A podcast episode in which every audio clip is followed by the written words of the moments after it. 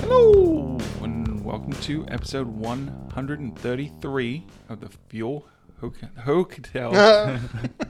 Messed up already. Welcome to episode 133 of the award winning Fuel Hotel Marketing Podcast.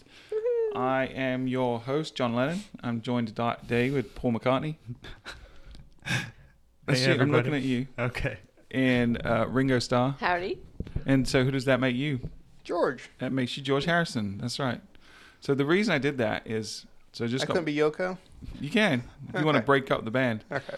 But the reason I did that is, you know, I just got back from the HSMAI Marketing Strategy Conference in New York. It was a great event. Lots of made lots of new friends and learned a lot from the sessions. And had a number of people talk about how much they love the podcast. No one remembers anyone's name on the podcast. It's Really? amazing. Yeah. Like, what's the girl's name? Or what's that guy that says this? And so no one can ever remember a name. So I might as well just make them up at the beginning of the show. It doesn't really matter. But if you're tuning in for the first time, that's really uh, John Lennon. Uh, who, you were John, right? No, you were I, John. I was John. So John Lennon is really Stuart Butler. And Paul McCartney is really, Phil Fresca. and then I forgot what I called Ringo Starr. Ringo. Melissa Cavanaugh. And then George Harrison. Who are you really? I'm really Pete DeMeo. There you go. So those are our real names, but you can call us whatever you want as long as you listen to the show. And we had a lot of people. I'd say there's at least eight people listen to this show now. So you are That's one of the great. eight if you're listening to this show. Uh, so yeah, it's it was it was good. Great getting the feedback. The highlight though, rather than telling you know shouting out everyone's name, there was one interaction that really tickled me. In particular, I was sitting next to this lovely lady at uh, at, at a piano bar, and we were chatting, and we got onto the subject of podcasts, and we were sharing the ones we like. We liked a lot of similar ones, like my favorite murder and Radio Lab and Reply All and stuff like this. Uh, and I mentioned something about well on our show, blah blah blah. And she's like, "You do a podcast?" And I was like, "Yeah." What is it? And uh, she said, "Oh," and I said, "The Fuel Hotel Marketing Podcast." She, her eyes about popped out of her head. She's like, "I knew, I knew your, na- your, your, I recognize your voice. I love that show. That's amazing. That's really cool." So there's Oh, a lot of folks fun. are listening. Wow. Nice. So Melanie uh, from LBA Hospitality, if you're listening, thank you for being a listener, and we we enjoyed hanging out with you and all the other folks from Well, the cool- The cool thing I took from your story was that puts us in the same sentence as things like Radiolab. Isn't that pretty cool? Or, or reply Yeah, all, or yeah. yeah. my favorite murder. Some of the greatest podcasts out there. So, yeah, it, it was it was a good show. I, I would say this overall, th- there wasn't anything groundbreaking from the show. Like nothing that just hit me in the face as oh I ne- never really thought about it that way before. But there's a lot of good reinforcement. A lot of folks very scared of Google. Uh, a lot of folks trying to figure out this meta search landscape and how to take advantage of that. Um, but there's also, I think, really the beginning of, and we've been talking about for a long time, but this uh, convergence between sales and marketing and revenue management. And, and you're really beginning to see that in, in terms of the folks that are attending a marketing event. You know, there's a lot of people from sales and revenue there, but also the types of conversations being had. Dan Waxman did a great presentation on that specific subject, on how to, you know, keep a single score sheet that everyone can work to and things like that. Uh, so yeah, I think the industry's heading in a positive direction. We have a lot of challenges in front of us. We're going to continue to do our little part to help people stay educated.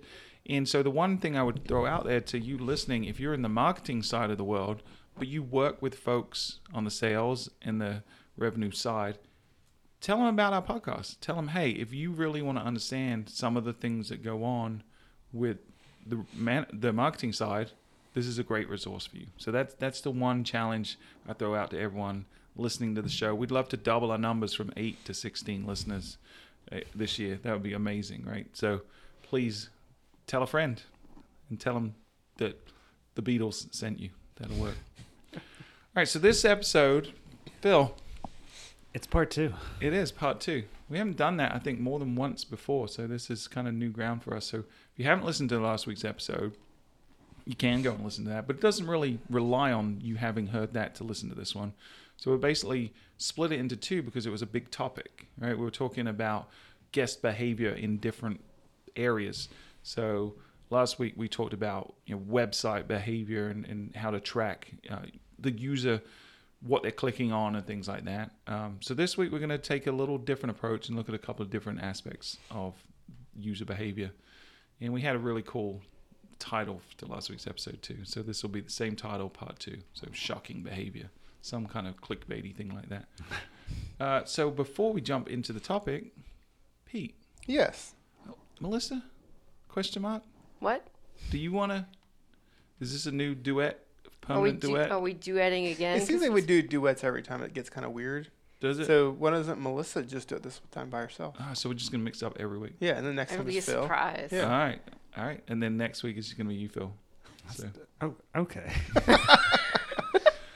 all right, Melissa, take us away for the Newsaroos. With hotel marketing they cannot lose, now it's time for Newsaroos. Awesome. That was stupid. That didn't work at all. He wants it back. Peter's bitter. hey, there's news items this week though. Okay. We actually have two of them. Uh, first one is uh, Booking.com launches CityBook, which is a travel app that is basically Booking.com's attempt to control the, the guests during the vacation, where they can look at things to do in their area while they're traveling, get recommendations mid trip on things that they might like based on where they've been elsewhere. Uh, I, you know, I don't know quite how effective it will be, but it's something for them to look into. You can definitely see the similarities between the Booking.com app and Google.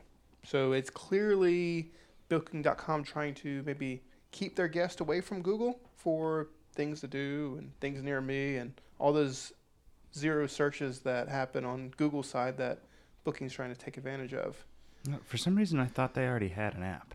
Well, they have the Booking.com app, right? so Which this is the like a more of a things so to do app. Their their main app is the planning for a trip and, and booking a trip.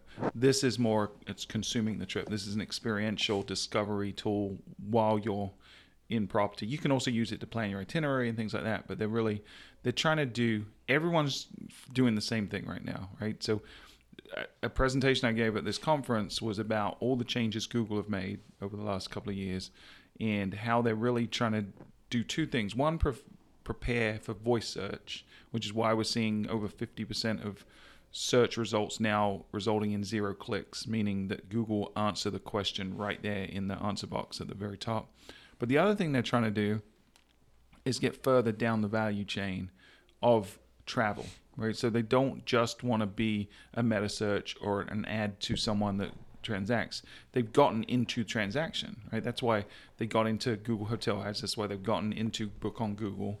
And at the Direct Booking Summit last year, one of the heads of Google Travel literally said, "We believe we provide a better experience for the guest than the hotel does at booking." Which to say that out loud is ludicrous to me that you would say that, but it's true.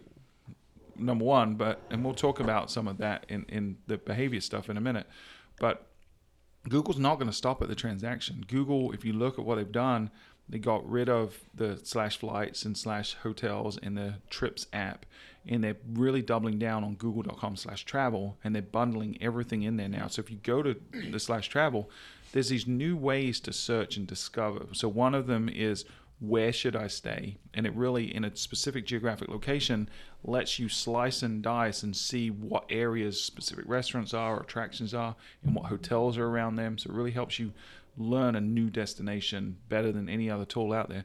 And then the other thing they do is you can click on when should I stay, and it gives you event information, climate information, all this stuff that's going to go in, price information. So you can really make a better educated decision. So they're really trying to get deeper into this chain and eventually, you know, become part of the experience itself. And that's where Booking.com and honestly everybody should be very concerned. If you currently have a slice of that pie Yeah. on the SERP, you've got a big problem because one, Google's taking massive steps forward. Booking.com is trying to do that. I don't know how effective they'll be. If I had to kind of guess, I Well, maybe- Wall, Wall Street has a prediction. Just go look at go look Yeah. at the stock prices of TripAdvisor, Expedia, Booking over Yeah. the last six months, and you see they are down tremendously because everyone sees the writing on the wall. Despite the fact they pay Google tens of billions of dollars a year right now in advertising, all of them are facing a potentially existential crisis with Yeah. Google. Google is going to literally devour them because they're going to make them completely obsolete. And the most interesting thing there is as Google goes in that direction, they'll receive less revenue from the OTAs while they're building up their in. but they'll receive revenue. more So direct from the hotels. right. So from Google's perspective, it's just when is that change going to happen? Right. They don't nec- aren't necessarily going to see a massive financial problem by slowly put, putting the OTAs on the No, curb. it, they're doing it the, the way anyone else would do it, right? They're slowly ratcheting it, it up. Anyone who controls the information. yeah. So the presentation I gave was literally called "Is Google going to devour us all?" Uh, probably eventually, because they're not going to just stop there. And uh, so what the OTAs are doing, which is this app is a prime example, is they're doubling down on one branding, which is why you're seeing them spend more money on TV advertising, and then they're getting they're trying to get further down the value chain than they already are, and and start to compete with the experience itself, which is why this app came up. Mm-hmm. So in the short term, you might say, well, this is a good thing, right? If Google squeezes out the OTAs, there's fewer middlemen, and I can just pay Google directly. Now, instead of paying Expedia and Booking and TripAdvisor, I'm just paying Google, and maybe that's less than I'm paying combined. Competition's always good. That's the problem. Once Google has a monopoly, they're not going to stop there. They're going to they're going to ratchet up the price and then look for ways to get further into your value chain. So I think this is the presentation I, I've been giving recently a couple of times. I want to turn it into an episode to really dig into this because there, there- I, I really do believe there are some things tactically and strat- strategically that you can do now before it's too late, before Google does d- destroy everyone, because mm. that's really the direction they're heading. You kind of led us right into our next newsaroo. Go for it. TripAdvisor just cut hundreds of positions. Uh, they claim as Google competition intensifies. Mm-hmm. So their CEO came out and just saying, you know, basically what you just said. Google's gotten more aggressive. Um, they don't see that stopping. Um, and then their reasoning for getting rid of uh, so many employees was they are prudently reducing and reallocating expenses in certain parts of our business to preserve strong profitability. Mm. It's, it's a response to their, their Wall Street financials, you know? exactly. Well, well, look, I mean, look at this way. If you look at TripAdvisor's five-year stock price, it peaked back in 2016 around seventy-seven dollars, and it's currently at forty dollars and fifty-seven cents. Ouch. I'm sorry, no, I'm, I'm wrong. Uh, that was the last thing there. It's at twenty-nine dollars and fifty-nine cents. Ooh. Yeah, so, look look at November of last year when you know or November December is when there was a massive drop when their financials came out and people really started talking about Yeah. how Google SERP is changing and how it's squeezing these guys out.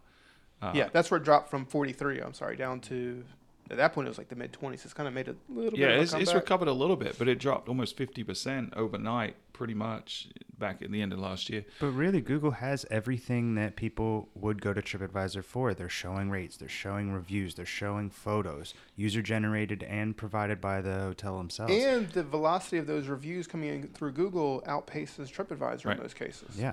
TripAdvisor lost the plot, and this is, dates back a couple of years ago, and we've been saying this on the show for forever. And apparently, TripAdvisor aren't one of the eight that listen to us because they haven't paid attention. They stopped doing what made TripAdvisor great, which was focusing 100% on the consumer, which is what Google still does to this day. They're, they're single-mindedly focused on how can I create the best consumer experience, knowing that money will come from that.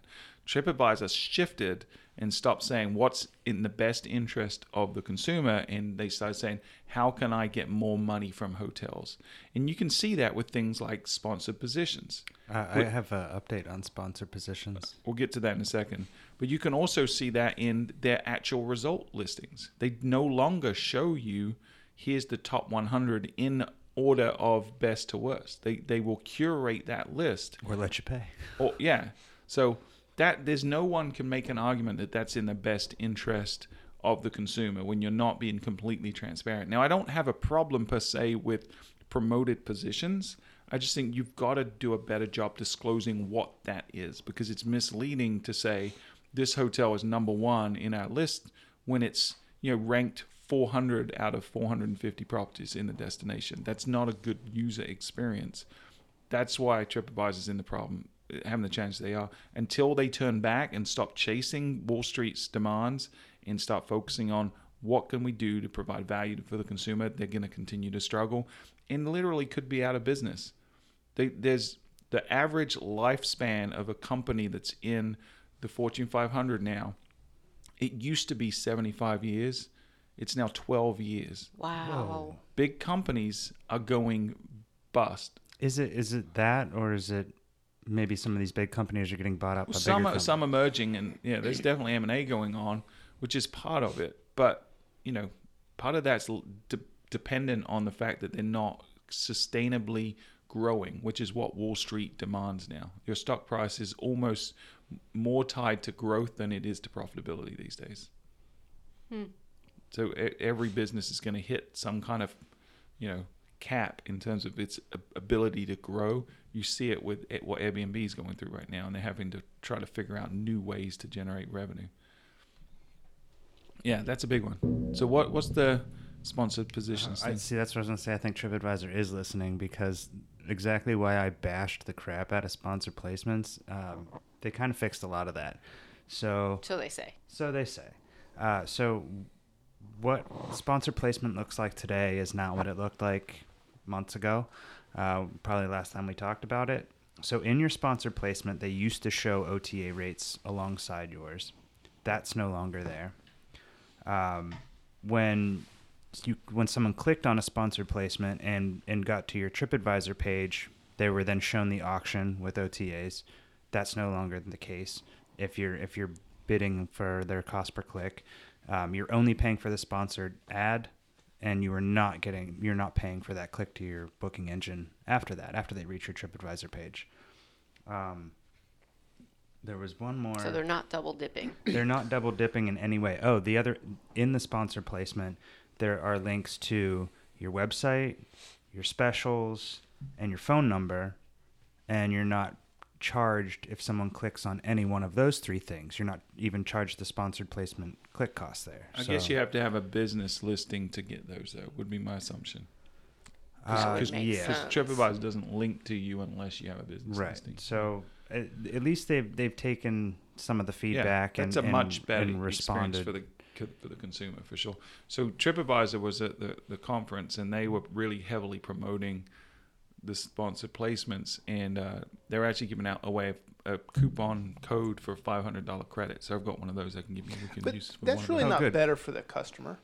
It's better for the customer or the guy who's paying TripAdvisor for the position. It's better for, but for the customer, it's well, it's it- basically the same. You, you still see one, you see a rate, you're booking it. You still can click. You Mm-hmm. could have always done that. The only difference is they realize that the intermediary, which is like in this case the hotel, the person who's paying TripAdvisor, abandoned sponsored positions because there was no analytics associated with Right. it. We've tested it time and time again, and it fails every single time because there was zero transparency of what the click was. Their data didn't match our data. It, it didn't. So they, they made it better for the hotelier to participate in their platform. Yeah, you're right. It's no better for the average Joe who's on. Are they are they changing how it looks though? I No. imagine it looks different than the regular on- listings below it because it uh, doesn't have Just the the meta. sponsored. Yeah, that's it's it's very similar. It's it's Yeah. almost like what Google does with the with um, the new desktop look, where ad is only those So two little black small. letters next Yeah. to the ad itself. Almost It- indistinguishable. Yeah. Yeah, I don't think like it, it helps the listing. customer at all. If anything, it's going to make TripAdvisor less relevant because you click on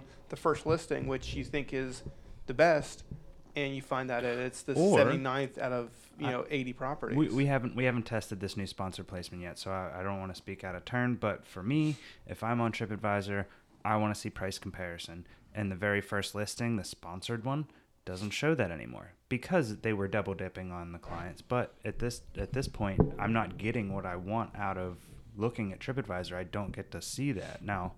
As you know, that's just the general consumer using the site. I I'm a fan of it because I don't have to pay for someone to go to an OTA and then I pay the OTA. We all talked about how dumb that was, but at the same time, you know, from from a user experience, was was that better? I don't know. We have to test Mm-hmm. it and find out. You're exactly right, Pete. I, I think, yeah, it's probably not better for the consumer. And so, again, they're trying to make more money, which strategically makes sense in the short term, right? Because if they see OTAs are going to lose their their foothold in the market over time, down the road they're going to make less money from OTAs, so they've got to turn to the hoteliers. And if they become buddy buddy with the hotels now, they can get more of their money before it gets started mm-hmm. starts to get spent on Google. Sort of makes sense, but you're right. It, it doesn't really help the consumer. Dun, dun, Anyway. dun. Well, Google's going to own us all. This is going to be the the Google Hotel Marketing Podcast before too long. It kind of is. No, we're just joking. We We are going to tell you about tell you how to make your website better, so you don't have to rely so much on them. Alrighty, so let's jump into the topic. We're only like four hours into the show, and we haven't even started talking about the topic yet. Lucky this is a part two. Yes. All right. Okay, so this is part two of analyzing behavior on, on your hotel's website, and we're going to be talking about uh, tracking your conversion rate and how to optimize your conversion rate. Um, so we touched on some of this in part one, but now we're going to kind of dig a little deeper into finding the friction in the booking process, um, identifying where your users are leaving your site, uh, and understanding typical page flows and getting users deeper in the funnel more quickly. So, a few things to monitor. Um, you should be monitoring your page flow reports. So, uh, what is the typical click path of the user who visits your site? Uh, exit pages. So, what pages are driving people away from your site most often? Uh, A/B testing results. So, you know how how do your A/B tests perform on your site? Um, form fields. So, what this would be is you know are are the forms on your site um, as efficient as they could be? Uh, are people skipping certain things? Are they bailing when they reach a certain form field? Yeah, are you collecting, trying to collect too much data that's more not necessary? Like if you're not going to use the data, don't collect it. Right. And and lastly, uh, you should be monitoring your booking engine and how people interact with your booking engine because Yeah. that's sometimes you know not if you use the fuel booking engine, but other booking engines it might be a little different. Yeah, and really, you need to start looking at the booking engine, the website, as one cohesive thing, right? Because it, the the myth, people try to treat hospitality research and booking the same way e-commerce works, right? You know, traditional retail e-commerce, and it's not the same. So, uh, uh, one of the the outcomes of that is people look at say Amazon and say, okay, once something's in the cart and you get to the shopping cart to go check out in Amazon, they take away the navigation and they try to keep people in that funnel, right? But that's not the same as researching and booking a hotel. And if you look at the pathing of people, it's not they come to the homepage, do a search, select a room, and book. That's not how people shop for hotels. They're going, they're looking at rates, and then they'll look at the accommodations page, and then they'll look at the amenities page, and then they might check, check the rates again. So they're bouncing back and forward from content that's traditionally on the website and, and typically on the booking engine. And the problem, and we've talked about this a lot a couple of episodes ago with our rants about bad booking engine experience.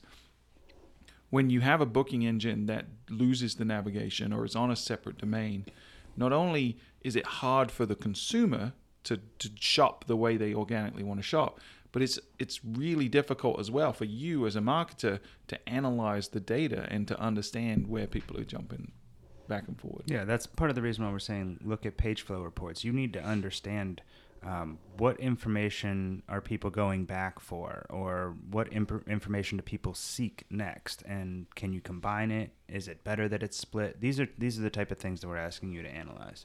And if we go back like a thousand years in history, we did a podcast episode on the 10 metrics that really matter or something to that It's still one of effect. our most listened to episodes. Um, and I think it had nine people listen to that. at one. least nine. Yeah.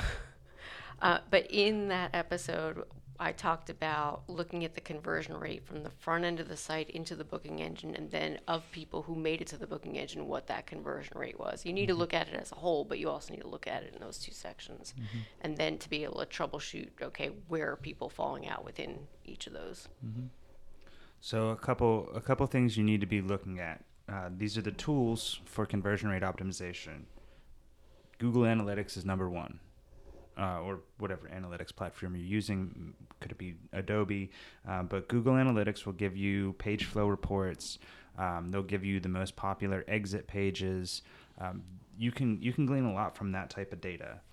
Um, you also need to be looking at A/B testing tools. We use Visual Website Optimizer. There are quite a few other ones out there, um, but really digging into the data that, that you get back from your A/B tests, and lastly, uh, user testing. User testing can tell you anecdotally uh, a lot about how certain people are interacting, but if you start to see trends in your user tests of, you know, people hit the booking engine and they keep saying they're running into some type of issue, you can learn a lot from that and, and try to change that behavior by eliminating friction.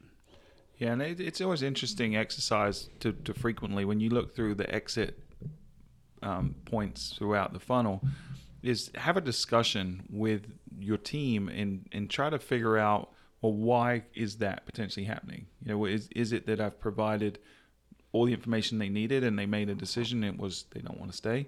Or is it that they don't have the information they need and they go into some other source? So really paying attention to okay am, am i not including taxes and fees at this point? Or am i not telling people how big the rooms are at this point. There, there's contextual information that matters at different points throughout the funnel and trying to figure out what that is and make sure that all that content exists in that space But I would is really also say to be careful not to overload the consumer with sure. too much mm-hmm, information at for sure one yeah. spot. And I think that's where you want to, you don't pick one tool and use it exclusively. You want to maybe start with user testing to, just to get an understanding of what customers are doing. Combine that with your A/B testing platforms. Look at your Google Analytics and help kind of create an overall campaign of how you're going to optimize the site and use each tool for its intended Well, purpose. Here, here's here's one real life example that we've seen. Uh, a booking engine puts a, a form field for promo code, and then we see people bailing from the booking engine, and we see searches for hotel name promo code go through the roof. Well, then you know people are leaving your your booking experience to go try to find a promo code, and then they're getting exposed to your rates through OTAs and elsewhere, even other hotels. Um, but that's, I mean, that's just an example, but that's the type of stuff we're asking you to look at. Yeah, and we're not saying you shouldn't use promo codes. Sure, it's sure. just about where does that exist in the in the process. If if you know it's not where the majority of your business is coming from through promo codes, then it should not be on your checkout page. That's the worst place to put. And again, that's where people are emulating e-commerce, traditional e-commerce on the hospitality side, and it's not the same thing. It's not. Well, and, and here's the worst part. So many times, from an accommodations perspective, promo code actually means group code. Mm-hmm. Right. From a, to Yeah. a customer, those are not the same thing. Right. And think about the psychology of that. If you Right. if you have a box that says promo code, that's telling them they can get a cheaper rate. They Right. just need to go find it. Yeah. So if you're going to use the term promo code, go to Retail Me Not, post your promo code, even if it's two dollars off. But if you got the field, you better let somebody find a I, promo I code. would argue don't even if it if you're using it as, as if it really is a group code, don't put it in your No, regular don't call it. Yeah, don't call it promo code. Call it a group code or hide it. Hide it completely Yeah. because the majority of people that are coming for a group aren't going to come in through the homepage of the website, right? They're going to get a specific link Mm-hmm. sent out by the group that they're attending with a link that should only show the rates for that room block. Right. Right. So so why why would you potentially alienate or, or risk decreasing the conversion rate for every other person when it's not really giving you any benefit? So just just don't don't do it. So, uh, a couple things what you can do with the findings. So, we'll jump back to page flow. So, using page flow to understand typical patterns, uh, determining if you need to add features or remove noise to guide users deeper into the funnel. Um, next, we talked about finding the most common exit points, determine if there are things on those pages that could be creating friction or doubt, driving users away, like we just talked about, potentially promo codes, potentially, you know, they, they want more reviews or something like that. So, uh, another one would be A B testing tools. They can help you with both of those previous items, you know, understanding whether you need to add more, subtract some, A B test, and find out what works best for you to increase your conversion rate. Um, lastly, evaluating user tests, listening to the, the feedback, uh, determining any any patterns that might be driving people out of your funnel, and addressing those issues like like removing unnecessary form fields, like we talked about, adding social proof to embolden a potential guest, uh, create fear of missing out through messaging that makes them make a decision right now. Um, those are those are all kind of things that you can do with your findings from your conversion rate optimization tracking. Yeah, so I'm going to get nerdy for a second. So if you look at friction and why we use the word friction, it's not just us. A lot of people use the word friction, but it's it's a really good analogy, right? Because it's similar to to friction between two surfaces that are rubbing together. So if you're trying to push a cube along a, a a road, right, and it's it creates friction, it creates heat, it creates noise, and it creates drag. So it's it slows down as you're pushing it. So to reduce friction between any two objects, there, there are two things, you, primary things you can do.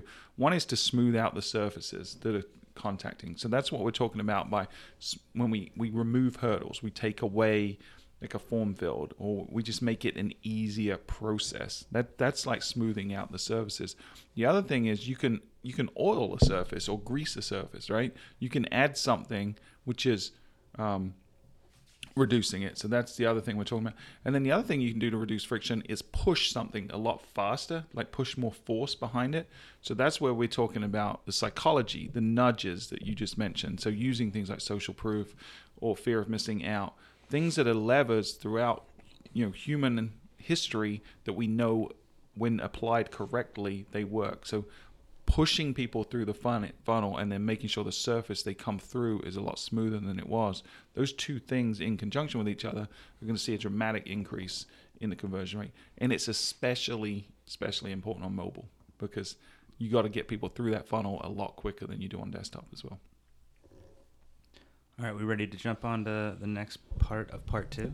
Yeah, part two t- point Two Two, B. two point B. two, two Two. two two two two point two two two, two two. yeah, Yeah. we got it. So the next part is uh, tracking your site's performance. So your site performance can drastically affect how users interact with the uh, site itself. So if it's too slow or too difficult to navigate, the users can and will find another booking option. Um, many cases, we find that the hotels with the highest percentage of total bookings going to OTAs also have really bad site performance. So those those two things correlate. So is this is this a good point to put in a stat of the week? That's the best noise in all of podcasting. and, and might I say, it's the first time that that noise has occurred and the stat of the week has occurred in the middle of a show instead of at the beginning of the show. That's right, and that's our stat of the week. What's next, Phil? All right. So stat of the week. He just gave the No, stat. it's of the over. week. I just gave the We stat. of the have, week. we Real have two stat stats of the week. There All right, two hang on. Let me play it over again. All right. 53% of mobile site visitors will leave a page that takes longer than three seconds to load. Dun dun dun. Dun dun dun. Say that again. 53% of mobile site visitors leave a page that takes longer than three seconds to load. So says said by Google. Google. Google must be true. It's true. Although technically, hundred percent of people that visit the site leave the site eventually, right? Sure.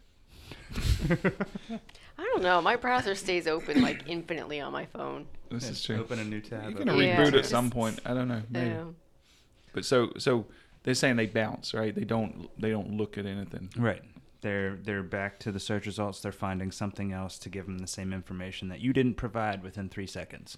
So that leads us to the things you should be monitoring. Number one being, are users leaving your site because of slow load times? And number two, Yes. yes, they are. And number two, are they leaving because of a poor mobile experience? Yes. Yes, they are. All right, so a couple things you can do uh, to monitor user experience.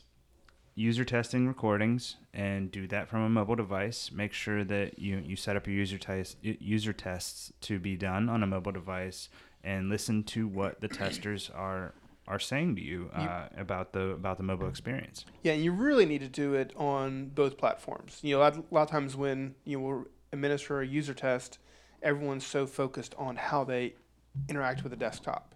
But look at who's actually visiting your website. In most cases, it's 75 plus percent of customers are coming on a mobile device. It's over fifty. If you're only yeah, if you're only optimizing the desktop, what about the majority of your traffic? Right. Uh, so you have user testing. Um, next is the Google mobile friendliness testing, as well as Search Console. And you can just you know go to Google and type Google mobile friendly test, and they let you put your website in right there. and they'll they'll tell you whether it's mobile friendly or not. Um, also, your Google Search Console.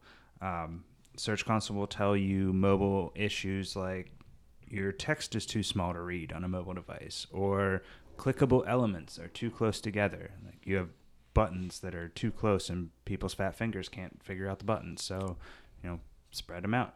Um, And the Phil, other- what is the cost of those two tools? oh, they are 100% free. Wow, that's and amazing. you you should be using them always. But uh, Uh, so all, for all the people driving right now, not taking notes, tell tell us again what those two tools were. those were Google Search Console and Google Mobile Friendly Test. So just go to Google and type in Search Console or mobile friendly test, and you'll find links to sign up for those and how easy. For we don't even have to zero sign up for the mobile Yeah. friendly test. You You just, just literally pop your drop in your. URL. Yeah. Super easy. Um, one other thing that we find is a issue on a lot of sites that don't that aren't using a great responsive design.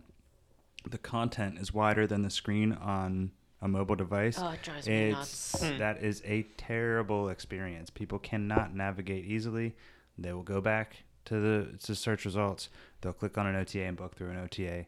Don't let that happen to you. Yeah. You know who has a great mobile experience? Every OTA out there. Yeah. They they've mastered reducing friction. And Google. Yeah, g- g- yeah. Google was built. I mean, they they've started even their designers. Even this goes back two or three years ago now.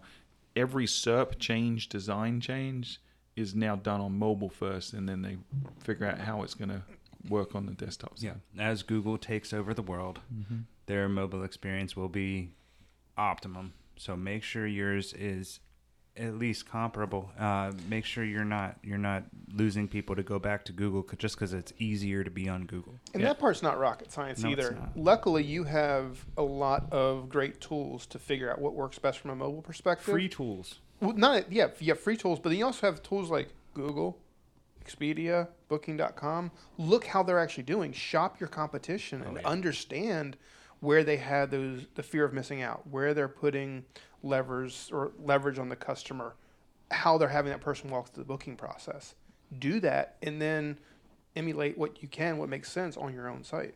Yeah, I, think that's great advice. So when we redesigned our booking engine a few years ago to be mobile first, that was part of our exercise. We spent a lot of time specifically looking at Booking.com and mm-hmm. what they were doing, what information they're putting, where they're putting it, why they're putting it there, and then how can we emulate that for the hotel and do it one louder, you know, do Yeah. it a little bit better. So I mean, because a lot of times, eh, if you're a hotelier, you think the competition is the hotel down the street.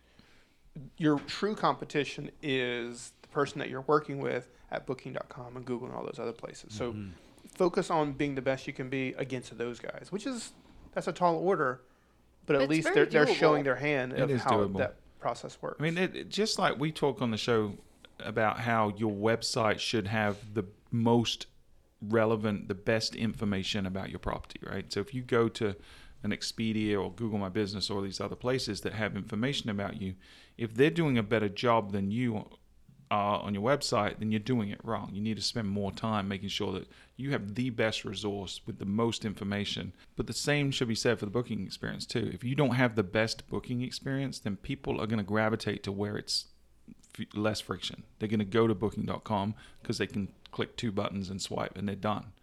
You need to invest in that experience and make sure you're doing the best job you can. And there's no reason in today's day and age with the technology that's out there that you can't compete one to one with these other guys. You know what else they do really well?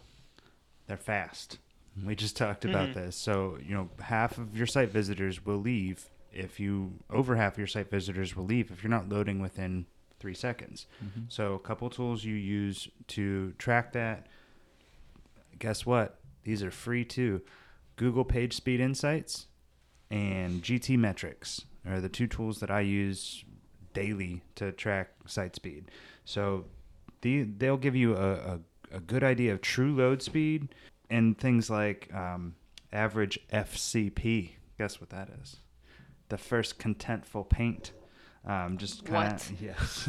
so I'll make that easy. It's how long it takes a page to begin to render. Um, other things like FID, the first input delay, or you know how long it takes a a page to start responding to user actions. So those type of thing th- those those metrics are what what Google's looking at to determine your page speed. These things affect your rankings directly, uh, and also affects you know how users will interact with your site. It better be fast. You better be showing them what they need to see quickly, or they're gonna leave and go find it elsewhere. Um, so a couple things you can do with these findings. So determine if your mobile experience is too difficult and it's driving people away. This is the stuff like we talked about. Is your content too wide? Are your clickable elements too close together? Can somebody get this done on booking.com or Google easier than your website? If so, change that. So Loren Gray on his show this week in hospitality marketing was talking about he was at the New York HSMAI conference, he said the best litmus test for whether you have a good mobile experience or not is to stand on a busy street corner in the middle of New York with a time crunch trying to perform whatever it is you would try to book the hotel, trying to do Hmm. whatever it is. Because there's so much in, stimulus and input coming from outside, and you're frazzled, right? If you can't get through it on your mobile device, then it's too complex, which I thought was That's pretty good. cool. It's good, and you know, I've, I've experienced that before. Where I'm trying to figure out where something is. You know, in the Kids ma- are screaming, Yeah, wife's yelling at exactly. you. I told him we we emulate that here. When I just I'll pull out my phone and you guys will just stand around and scream in my ear. That's how we accomplish the same thing here. But I can't wait. yeah, Um, lastly, what to do with your findings. Determine if slow load speeds are driving users back to search results. So, if you see that you know your most visited pages are increasing in bounce rate, then you need to go check your page speed against those pages. You know, just pop them into the page speed insights, pop them into GTmetrix, the specific URLs we're talking about. You know, if you're if you see a spike in bounce rates, also check and see if you've seen a spike in load speeds. If if you have, that could be very well be the reason, and then you need to work on speeding up the pa- uh, pages. So that could be, you know, making sure images are sized properly, making sure your JavaScript is minified.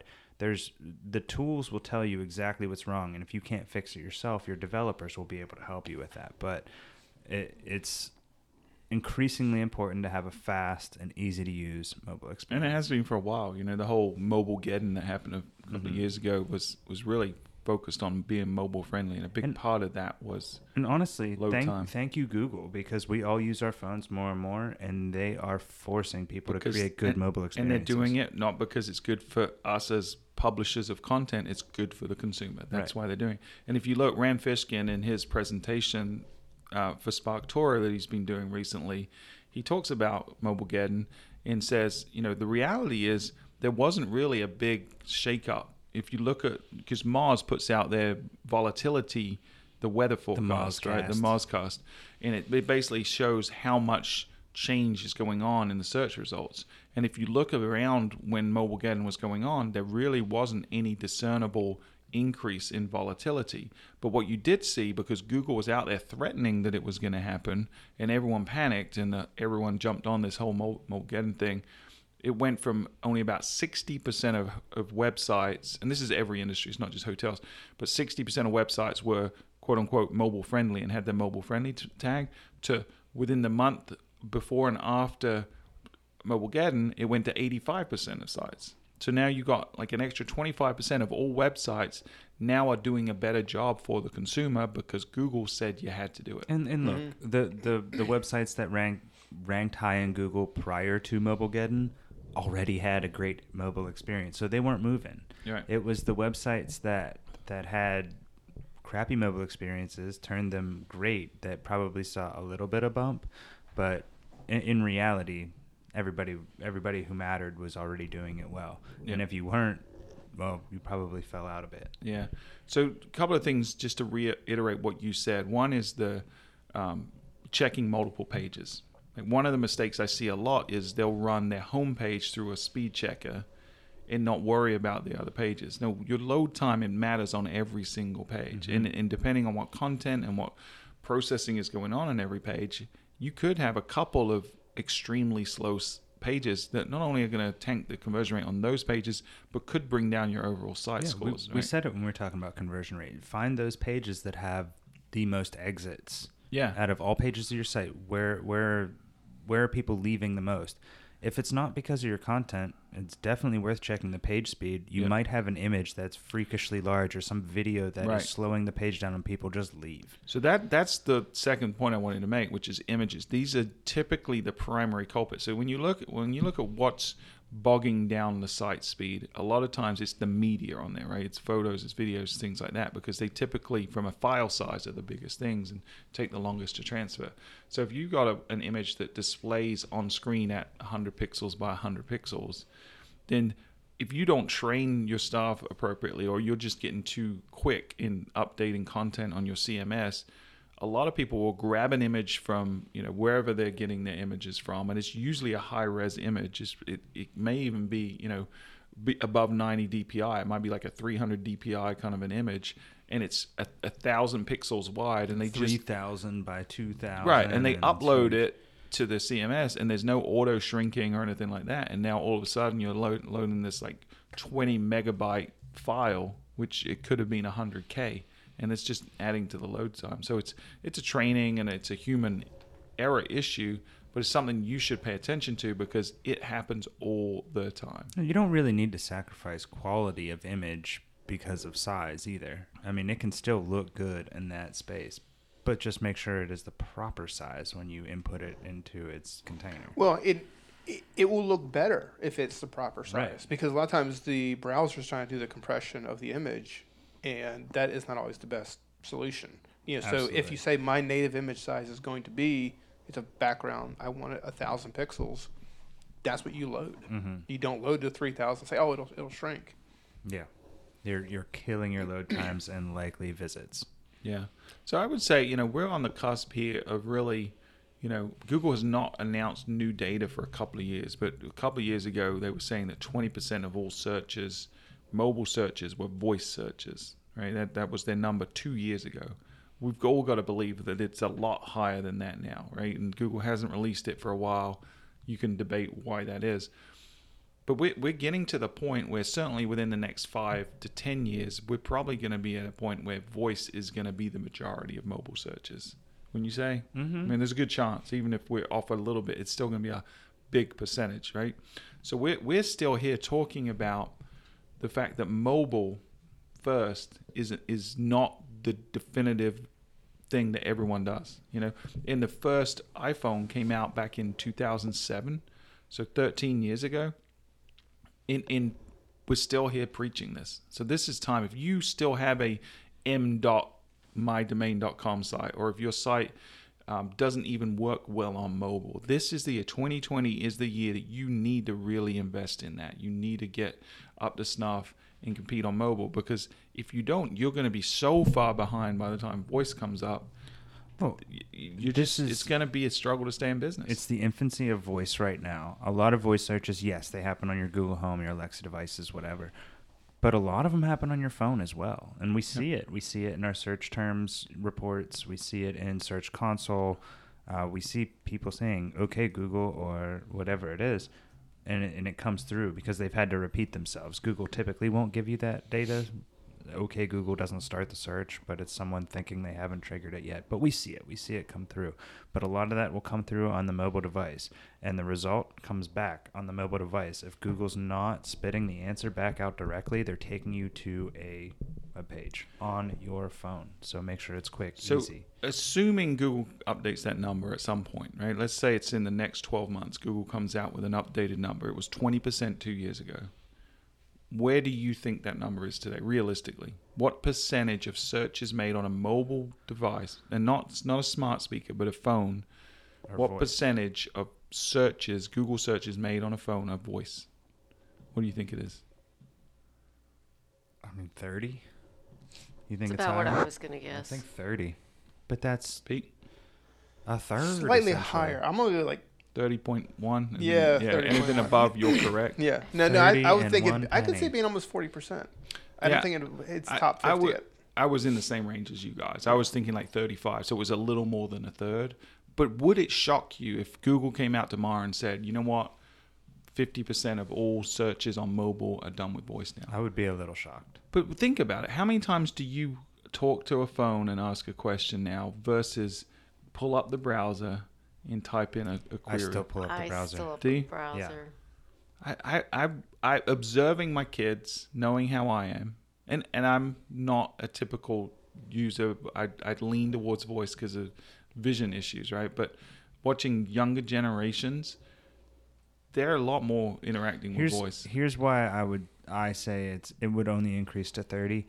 I'm looking at search terms reports. I'm looking at Search Console. I'm seeing actual queries that come through and Sure. trigger my pages.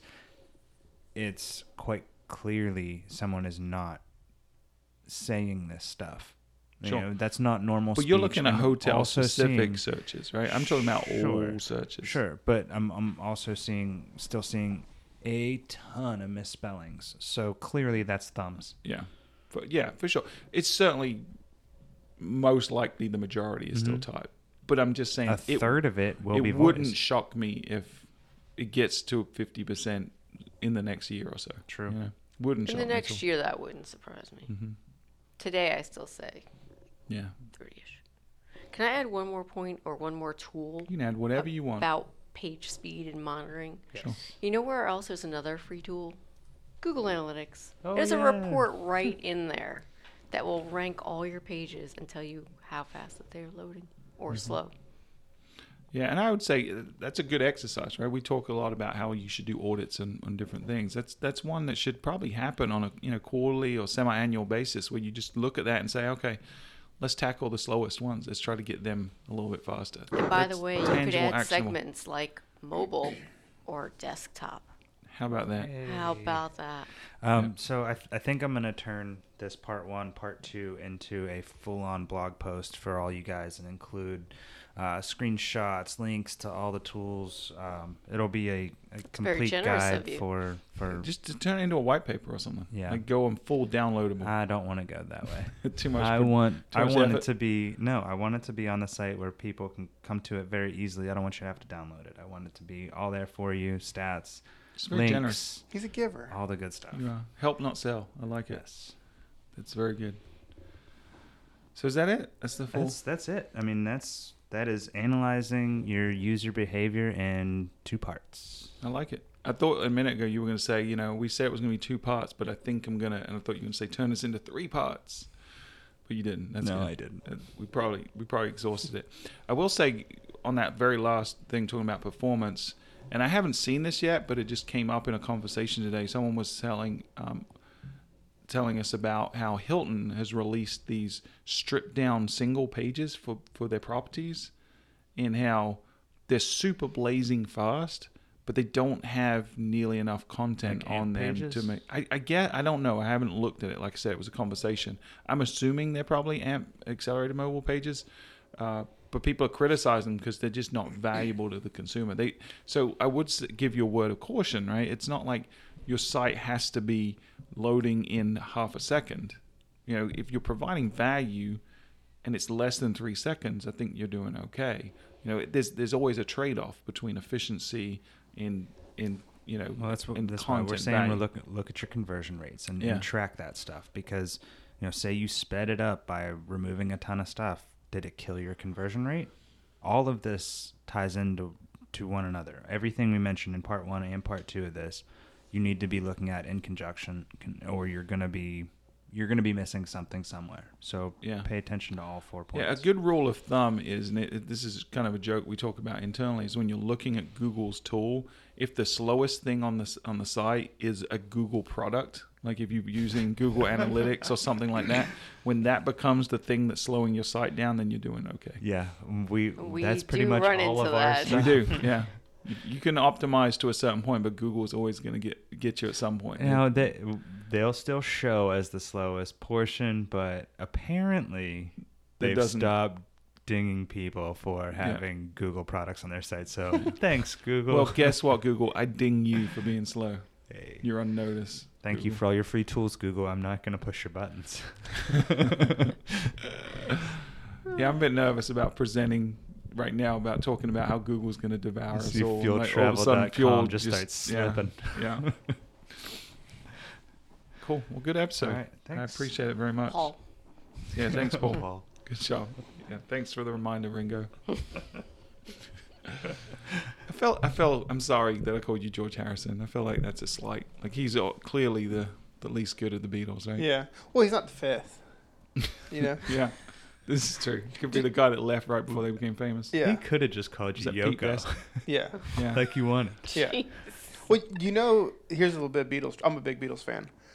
The very first instance of a fifth Beatle appearing on an album cover is actually Abbey Road, and it's really it's cool little Beatles trivia for you.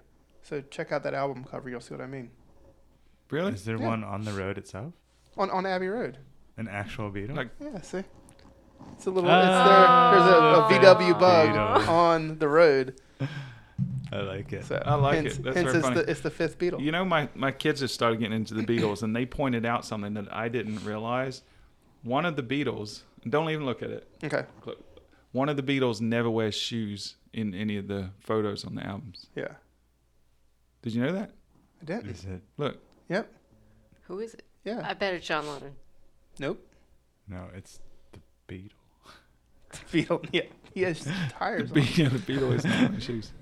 I forget who it was, but one of them was not wearing shoes. Did you guys ever hear the conspiracy theory that Paul McCartney's Oh, dead? dude, my 13 year old is all into that right now. He keeps coming every day, coming back to me I'll with. be very I read this other thing and it's saying this. I'm like, dude, you don't believe everything you read on the internet. It's I, Yeah, I, he's I super into watched this a, and- I think it was like a Netflix documentary on it a while ago. I was like, huh, how about that?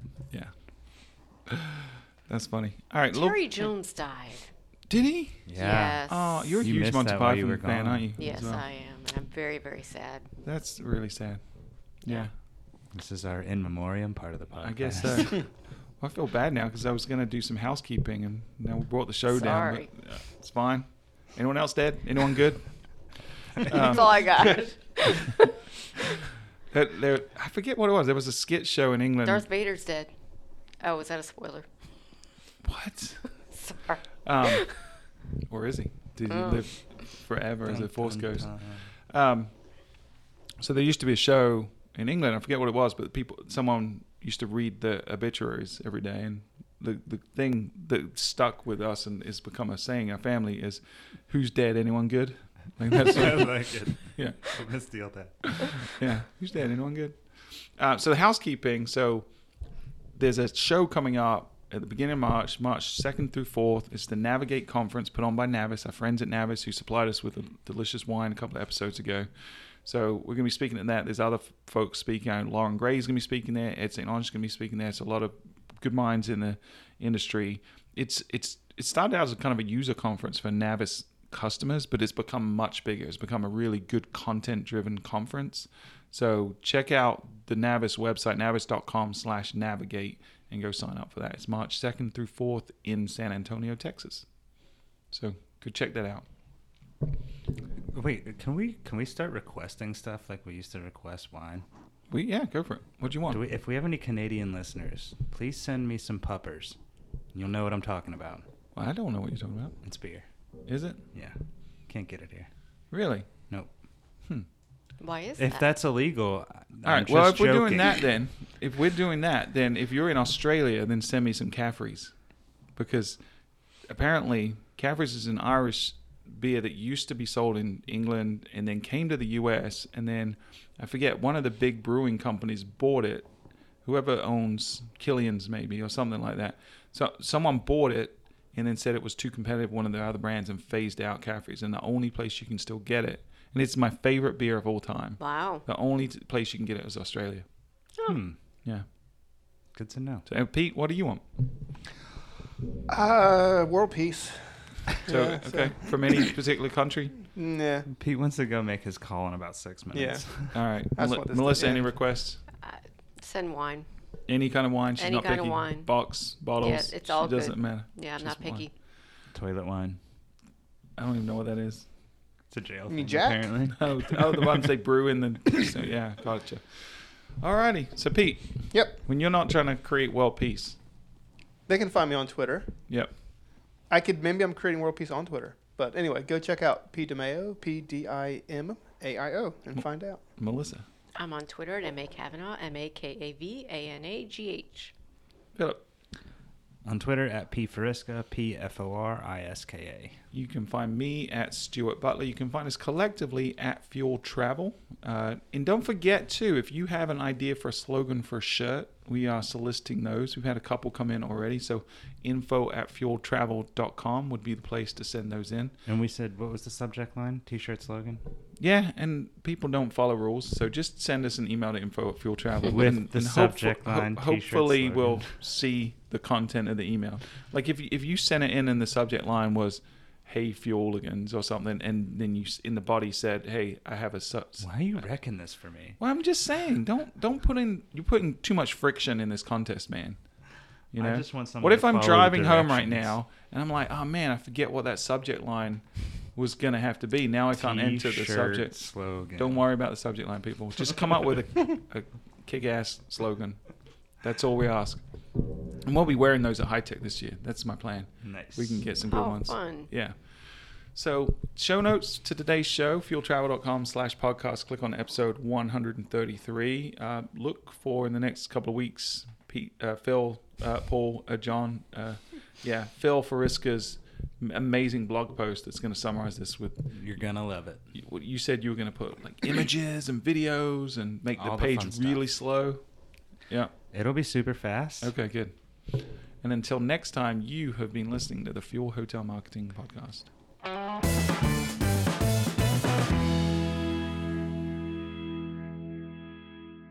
Maybe you should whistle the newsaroos.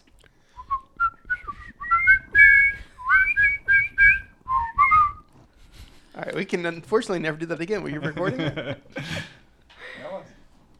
That hurt, my, that hurt my ears. Fantastic. That hurt my ears. Yeah. You might have to back up for that one. That's going at the end. That's totally going at the end. Do